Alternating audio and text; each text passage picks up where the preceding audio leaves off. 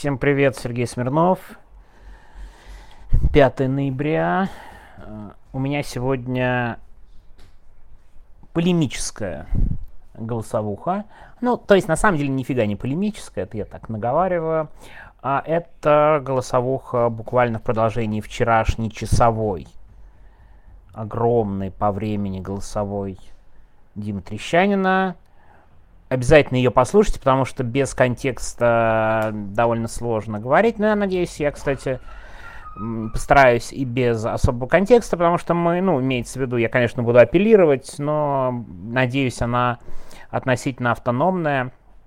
И поэтому несколько вводных слов скажу, что Дима вчера записал часовую голосовуху про историю национализма в России. Почему вчера? Потому что 4 ноября это день русского марша. Отнюдь не день какого-то там праздника, день единства или что-то там еще, примирения какого-то.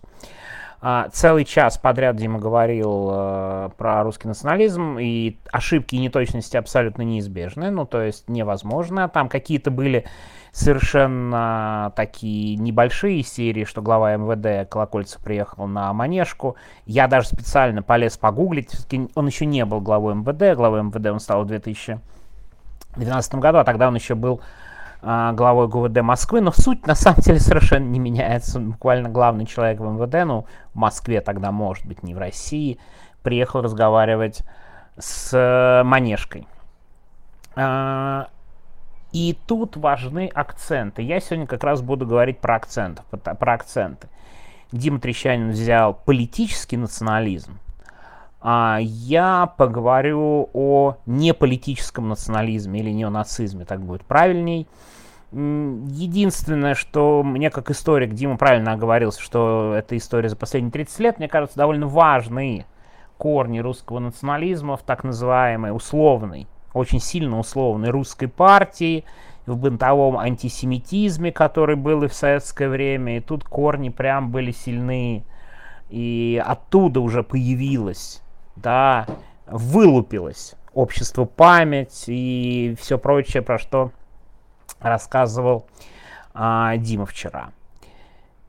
И я начну с ним полемику про фигуру, которой он посвятил очень много времени вчера в голосовом сообщении. Речь идет о Максиме Марцинкевиче или Тесаке. А, по голосовому у Димы он вышел одним из главных таких неонацистов и серьезных людей. Я хочу немного тут поопонировать э, Трещанину, потому что Тесак, при том, что он, вероятно, ну невероятно, он был точно совершенно замешан в уличном насилии, и его друзья были замешаны, и, вероятно, вот эта вот история с убийством, это действительно их рук дело. Тем не менее, не был условно, как можно было понять из э, голосового э, Трещанина, буквально главным и главной бандой. Формат 18 даже близко такой банды не был тогда. Потому что субкультура вот эта неонацистская была очень широкой, очень широкой и очень популярной. Андрюш, пожалуйста, потише. Андрюш, я записываюсь. Морковку съел, не знаю кто, простите. А, ходит, возмущается, что морковку съели. Так вот, был один из, он действительно был очень заметный, но он был скорее шоуменом. Ну, вот таким, знаете, кому-то подойти, до кого-то докопаться, что-то поспрашивать, потом записать ролик. Он ролики начал монтировать одним из первых.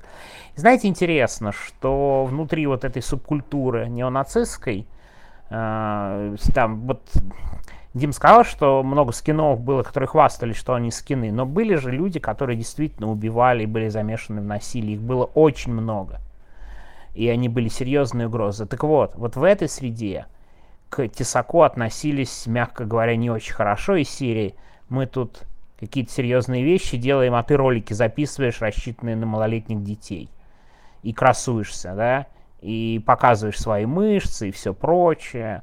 То есть э, внутри ультраправого движа у него авторитета вот именно в тот момент очень высокого не было как опять же можно было судить. Я вам приведу один довольно важный пример. Догадываюсь, что я говорю совсем, совсем прямо о субкультуре И, видимо, это совсем узкая тема. Так вот, но это эпизод про трех героев вчерашнего рассказа. Это был год, я вам не скажу, кстати, как Дима, не разбираюсь, в какой, какой это был год, но тогда внутри правого движа был, как часто бывает, такой раскол. Ультраправые, такие прям совсем неонацисты, давили на ДПНИ, называя их позорными, соглашателями и так далее.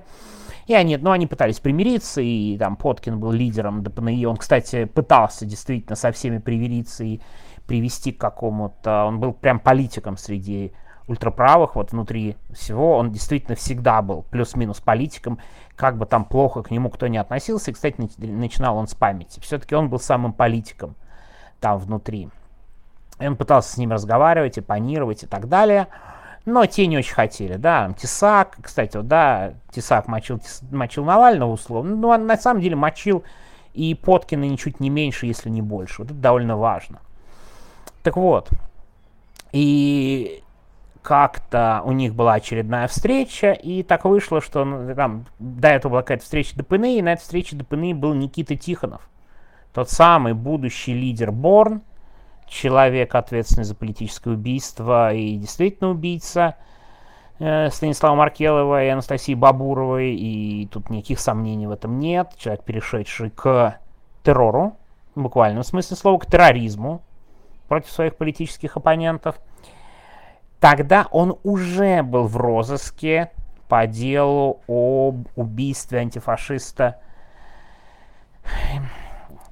одного из антифашистов. Я могу ошибиться. Это был концерт. А, это надо смотреть, гуглить. Видите, я боюсь неправильно назвать фамилию.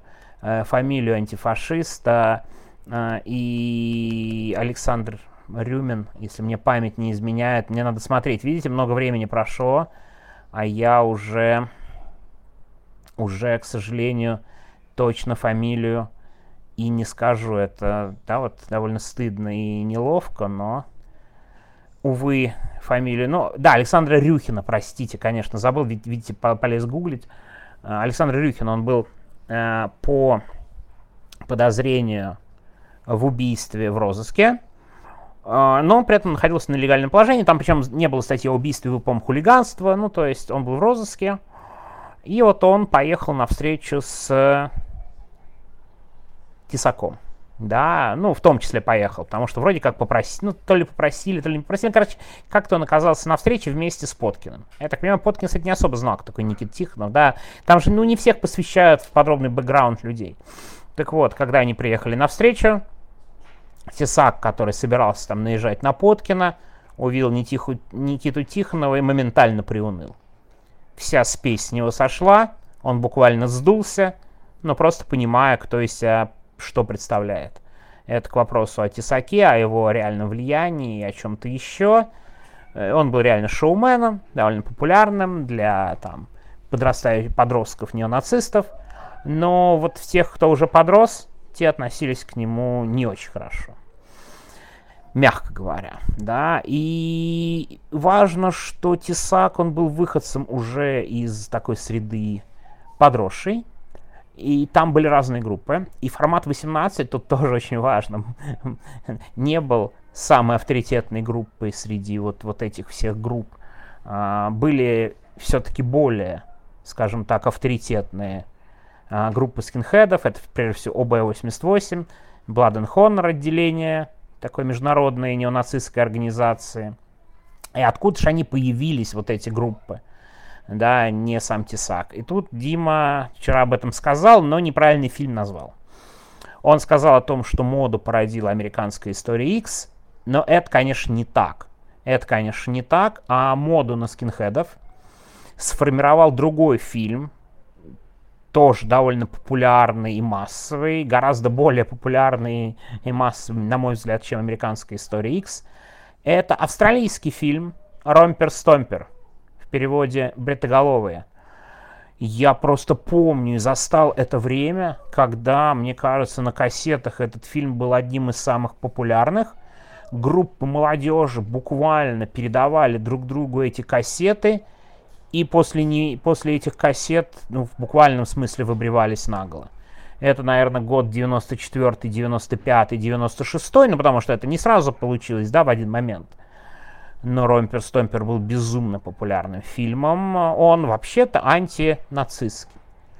Но там и колоритные герои, и символика Третьего Рейха, и сюжет приехавшие аскинхеды борются против приехавших, и у всех очень модная одежда, доктор Мартенс, что там, бомбера, подтяжки, полностью такая субкультура это все было, представляете, середины 90-х, абсолютно новые, ничего такого не видели, да еще и довольно модная музыка, там, скрюдрайвера или кто-то еще, по-моему, а, в фильме, и это было таким откровением, потому что, да, коммунисты не очень котировались, ну, соответственно, антимигрантские настроения уже очень сильны, прям очень сильны. Тут Дима прав, что враги хоть и меняются, чеченская война, и вот Кавказ, все эти разговоры крайне сильны, особенно среди молодежи.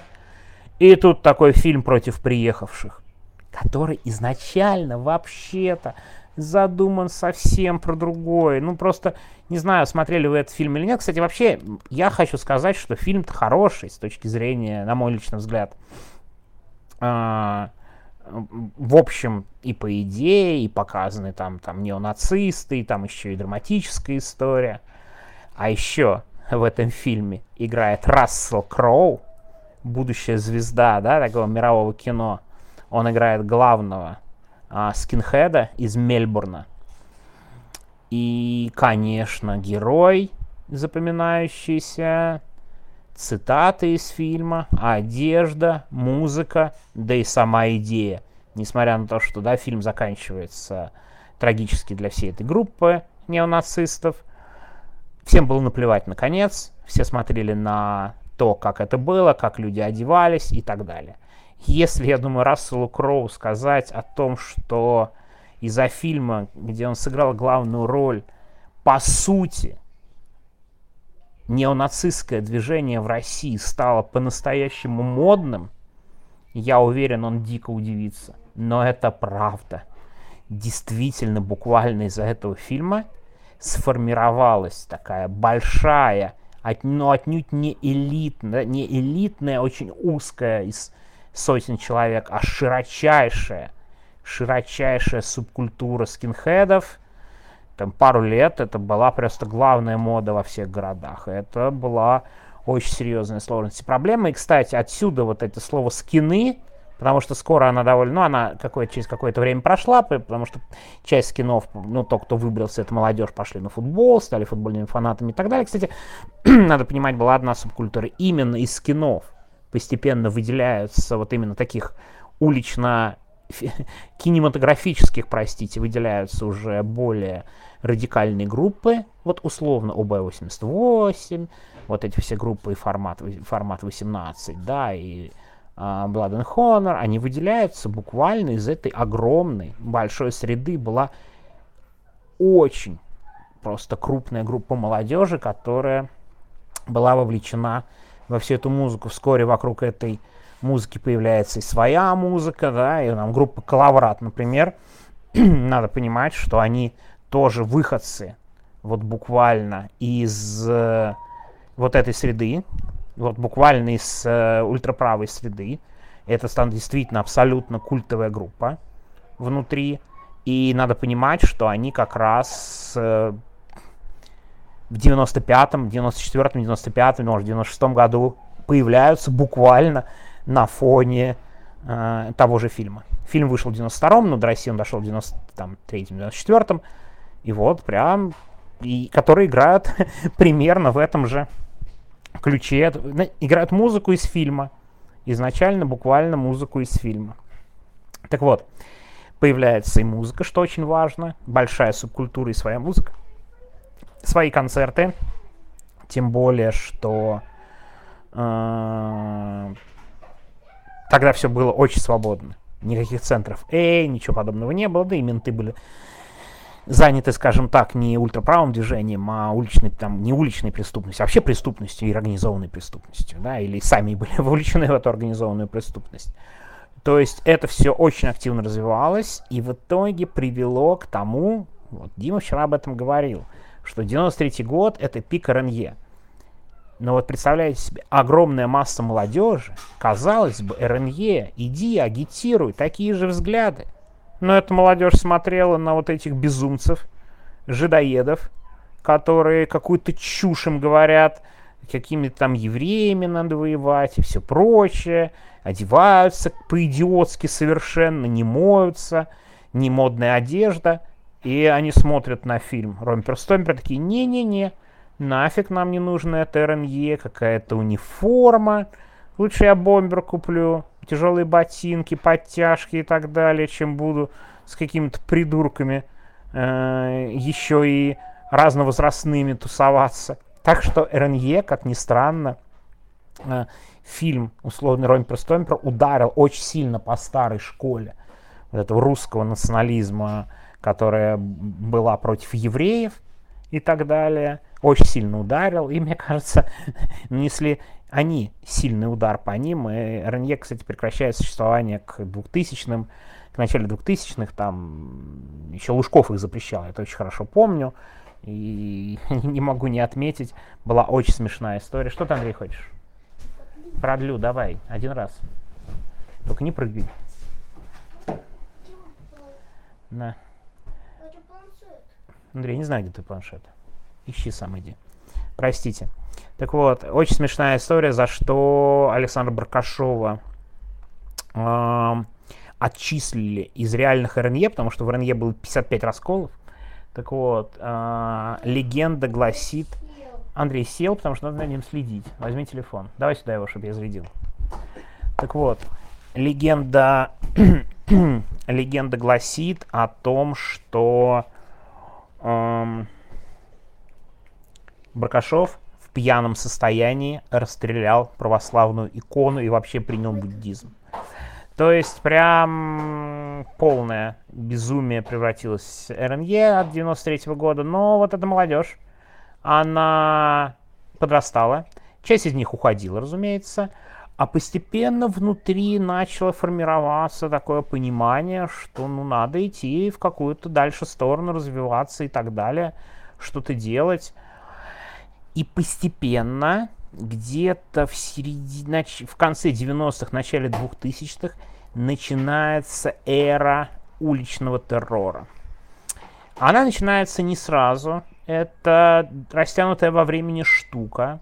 Было много разных неонацистских групп. Там была группа Воеводина в Питере, там Линкольн 88, куча всего уличного. И постепенно вот эта идея уличных акций уличного террора овладевает массой, и ее начинают агитировать. Артем, пожалуйста, не надо ничего делать. Ее начинают агитировать. И тут, да, вот Дима рассказывал про Тесака, на самом деле были другие авторитетные люди. И тут очень хочется остановиться на такой, я почти уверен, никто этого человека сейчас не назовет и не знает – его фамилия, имя, фамилия Максим Базлев. Его кличка Адольф. Ну, я думаю, представляете, если у человека кличка Адольф, о чем идет речь. И мне кажется, это очень значимая фигура в истории русского неонацизма, потому что он по факту сформулировал и очень довольно четко сформулировал идею уличного террора. Он говорил примерно следующее в середине 2000-х это было примерно концу 2000-х уже, ну, все-таки середина.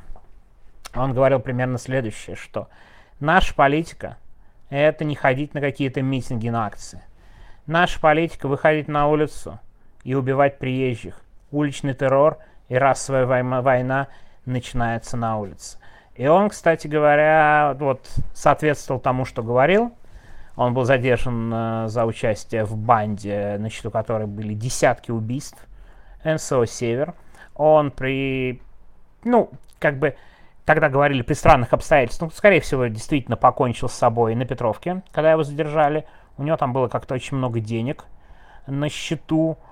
То есть это был идеолог уличного террора. Он и на митингах выступал, чтобы вы понимали, и говорил примерно то же самое. Там они были не очень, может быть, массовые, но он примерно на митингах вот выходил и это самое говорил. Да, спрашивается вопрос, а где были правоохранительные органы? Я думаю, логично спросить вы. Так вот, это тоже важно понимать. Центр Э, тот самый пресловутый, де-факто был создан как ответ на вот этот уличный террор. Нам, конечно же, спустя время кажется, что Центр по противодействию экстремизму был против всех политических, а же действительно так, они сразу стали заниматься всеми политическими. Но судя по изначальной задумке, вероятно, главная цель Центра Э в то время было что-то сделать с ультраправым уличным терроризмом. Потому что я вот сейчас говорю про, да, то есть в Москве, чтобы вы понимали, каждый день буквально кого-то убивали. А иногда несколько человек.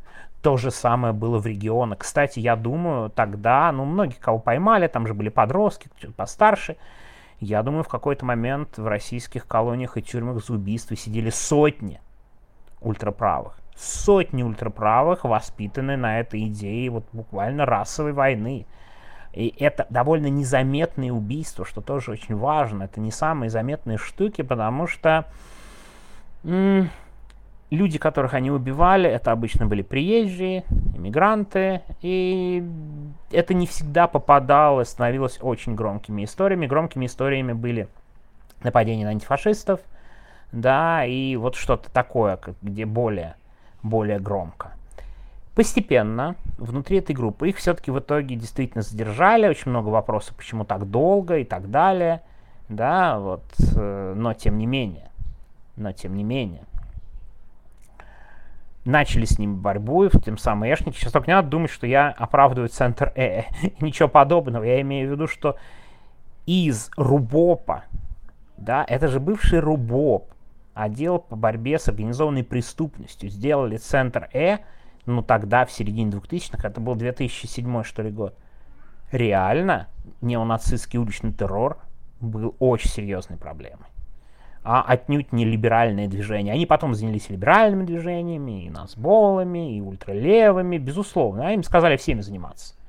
Но с точки зрения идеи, я, может быть, ошибаюсь, меня кто-то опровергнет, но мне кажется, идея была примерно такая. И 282 статья именно под это была сформулирована, начала работать против ультраправых, да, вот такая известная из-за инакомыслия. Но я о том, что идея государства была в этом – не то, чтобы опять говорю, я его оправдываю, потому что они тут же занялись репрессиями по отношению ко всем. Так вот, и вот этих групп было очень много. С ними не боролись, и они в разных вариантах появлялись. Был Максим Базелев, была страшная вот это вот, где он был, НСО «Север». НСО это тоже интересно, НСО это национал-социалистическое общество. Это группа прям неонацистов. И к ней был близок э, именно Тесак. Там э, был, э, э, ну, там был Румянцев главный, то есть несколько человек, и Максим Базелев там был очень рядом. И они были прям совсем супер-ультра правые, но пытались сделать какое-то движение и так далее, но довольно быстро распались, но они стали буквально такой точкой сбора, прям ультра-ультра правых. Ультраправых, и оттуда много людей, кто с ними соприкасался, в итоге сели в том числе за насильственные преступления. Да? Максим Базарев и вот эта вот группа НСО «Север», там реально десятки убийств. На этом фоне внутри националистического движения, вот видите, Дима говорит о политическом, но параллельно этому идет реальный неонацизм, и эти же люди, вы учтите, конечно же, ходили на русские марши. Они и были частью русских маршев. И внутри подростков и детей, с одной стороны, был Тесак, который был авторитетом для самых маленьких. А кто начинал становиться чуть старше и чуть больше, начинали узнавать про более известных людей, а потом читали Максима Базлева, и отсюда авторитет Тесака падал. Этот что бегает, там какие-то ролики снимает. А он Максим Базлев, он там с ножом ходит и говорит, что там на прошлом году убил 10 приезжих. Да, кстати, они там не скрывали буквально всего этого. А, одновременно, поскольку движение очень большое, есть ДПНИ с политиком, реально с политиком Поткиным. Это сейчас я осознаю, я вот очень плохо относился тогда к Поткину, сейчас отношусь сильно лучше. Был Славянский Союз, кстати говоря, с Демушкиным, вот прямо, вот прям абсолютно зигующий, который тоже в итоге развернулся от радикализма в более умеренной степени, благодаря в том числе Дмитрию Демушкину. Опять же, надо отдать должное. Полностью с Димой тут согласен в акцентах. И в том числе в том, что они не поддержали 2014 год. Так вот, это другая история, я ей завершу а, мою голосовуху. Так вот, внутри появляются и другие люди, которые считают, что ну просто уличный террор, террор это, конечно, второй день, вчерашний день, и надо заниматься террором политическим. И именно отсюда возникает идея Борна. Они же буквально скопировали Борн с Ирландской республиканской армии из Шинфейн. Ну, то есть люди начитанные. Там был, с одной стороны, Никита Тихонов, ну, абсолютный лидер с хорошим достаточно, ну, бэкграундом, да, но стал ультраправым и все прочее. Он не, дурак совсем. И по, там, по всему, по образованию, по семье. И он увидел, что нам нужно какое-то политическое прикрытие. В это время он знакомится с таким студентом, тоже не дураком, но таким специалистом по ультраправым движениям Никиты Горячего. У Никиты Горячего идея создать такую, как это, вот удивительно, наверное, будет звучить, создать такую европейскую современную правую партию, ультраправую партию, но, ультра, но современную и прочую на словах. А на деле, чтобы это было Шинфейн. Ультранационалистическая организация, ну, такая крайне правая, которая борется за русских, модная, более модные, чем вот эти там люди из РНЕ, потому что ДПНИ тоже были не самые модные, у них слишком широкий был состав людей внутри ДПНИ, а такая более элитная, и при этом внутри, чтобы было боевое крыло, как ИРА при Шенфейне в Ирландии. И они придумывают, ну а где есть боевое крыло, где есть идея политического терроризма, то медленно Никита Тихонов подбирает группу и убеждает людей заниматься политическим терроризмом. Роль в этом Ильи Горячего, который, кстати, за это и получил пожизненное. Да, из интересных деталей его защищал Марк Фейген – я помню этот суд. И, знаете, я могу сказать, что я далеко не уверен, что Илья Горячев был лидером Борн. То, что он знал, безусловно. Но его обвинили, что он лидером был, буквально его придумал. Я, честно говоря, далеко не уверен, потому что Никита Тихонов сам был довольно таким лидером серьезным. И как-то я не верю, что какой-то умный очкарик имел бы власть над человеком, который приезжал на встречу с Тесаком, и Тесак просто от него сдувался. Я такой, раз, раз, все, все, все, у меня каких претензий к Поткину нет, ничего нет. Все, окей, все хорошо. И вот это в итоге все вылилось, да, поступательно в идею политического ультраправого террора. Больше десятка убийств, самое громкое из которых, там было несколько, вернее, громких. Я вот, как бы, знаете, сказал Самое громкое. Самое громкое оно, наверное, было для нас. А по факту оно было, во-первых, не самым первым, а во-вторых, ну, там сколько, под, под, под десяток, да, было убийств. Были убиты пять антифашистов, один из них судья Станислав Маркелов и Анастасия Бабурова.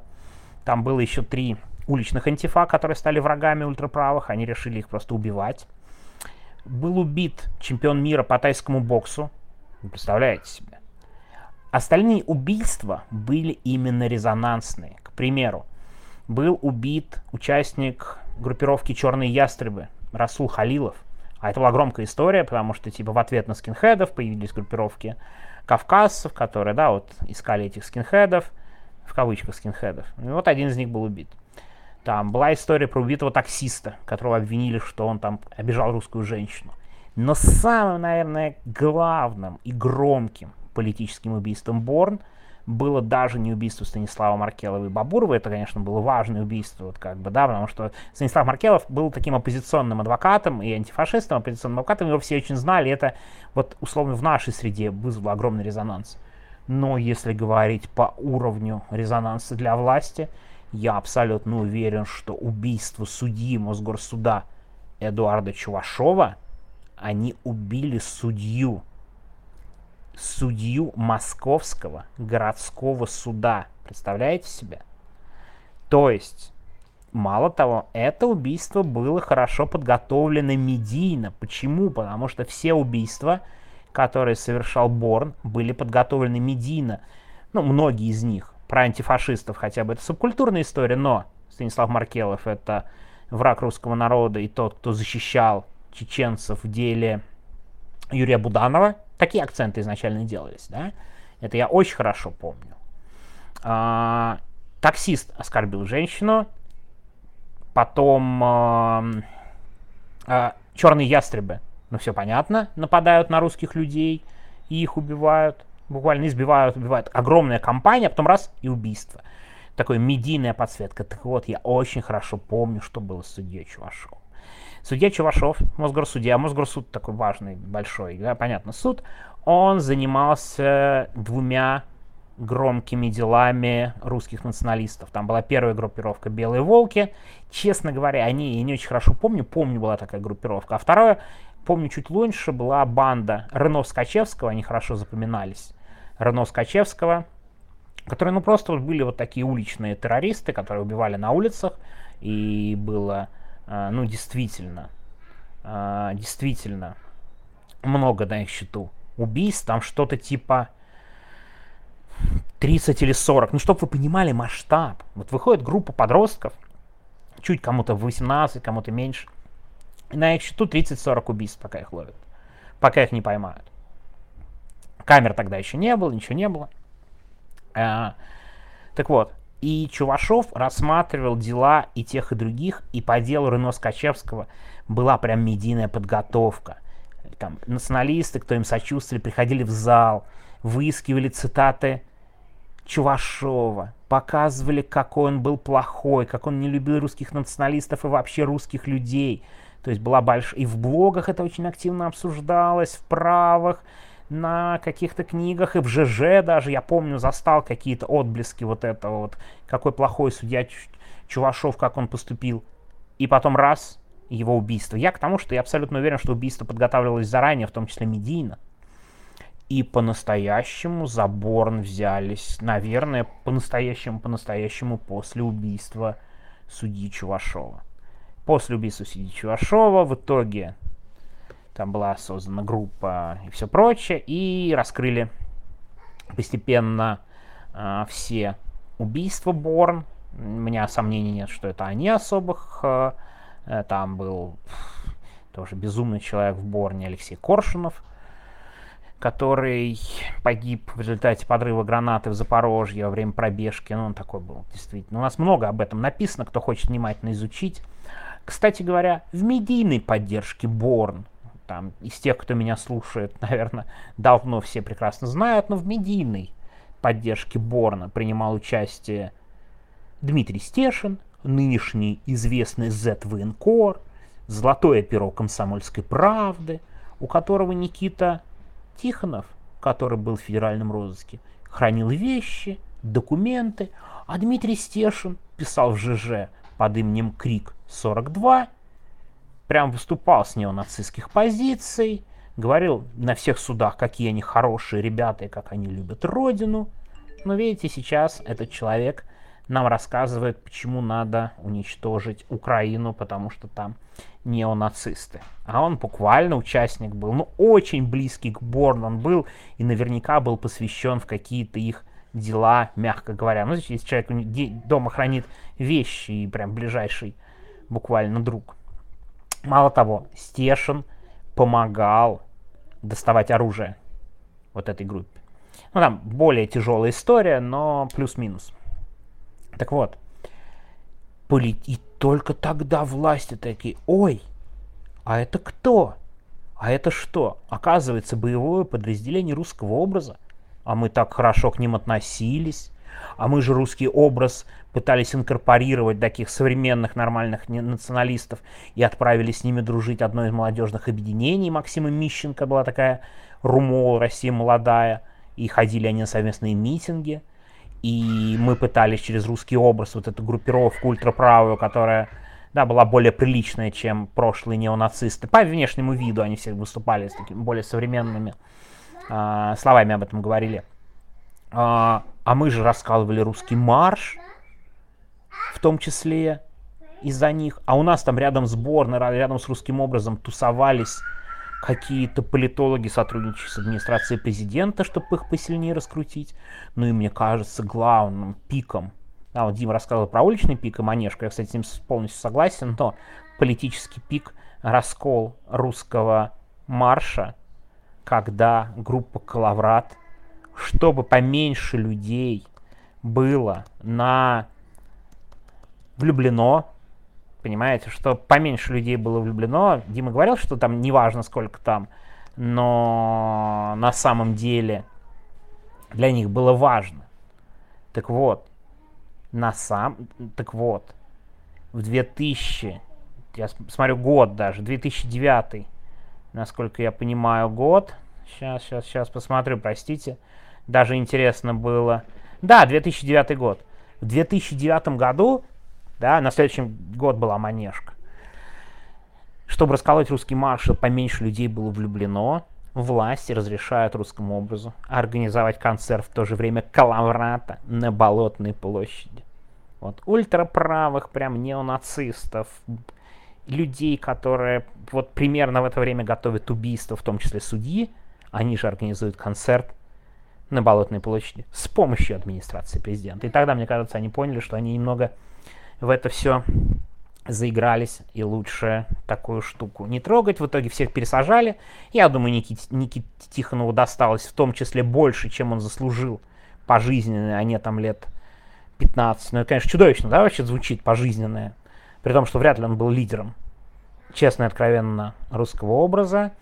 Ну и постепенно, вот после такого э, националистов раскололи, у них был высокий рейтинг, если бы их пустили на выборы. Неожиданно ультраправые, с помощью которых раскалывали, оказались убийцами судей.